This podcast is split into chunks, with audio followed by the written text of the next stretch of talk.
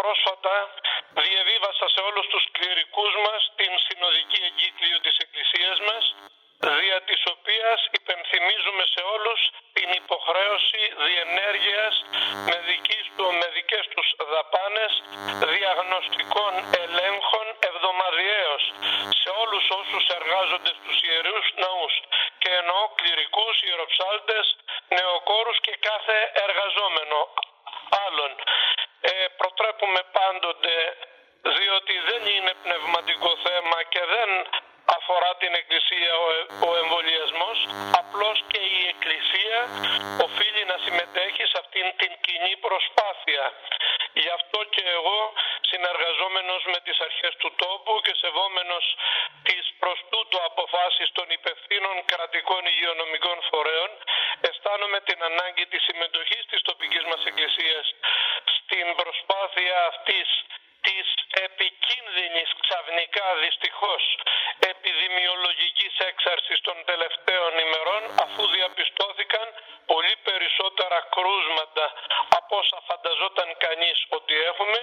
και έτσι αποφάσισα και εγώ από πλευράς μου να αναστείλω, την, να αναστείλω προσωρινά την λειτουργία των κατηγετικών σχολείων σε όλα, τα, σε όλα τις ενορίες των νησιών μας, της σχολής βυζαντινής μουσικής, στα οποία συγκεντρώνεται αριθμός νέων για να διδαχθούν, να ανασταλεί η λειτουργία των προγραμματισμένων ήδη νεανικών συνάξεων που έχουμε με την αρχή της νέας χρονιάς μέσα στο φθινόπωρο,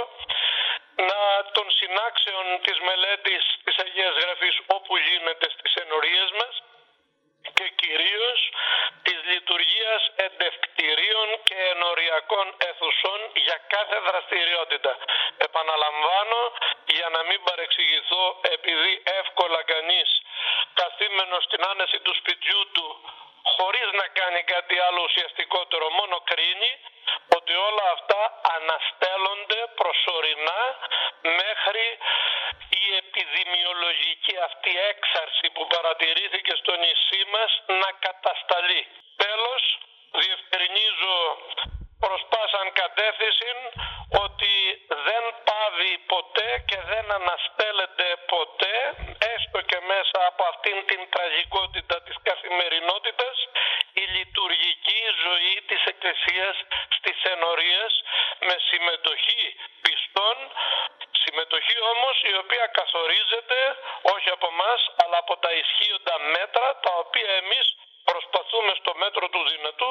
να τηρούμε απόλυτα.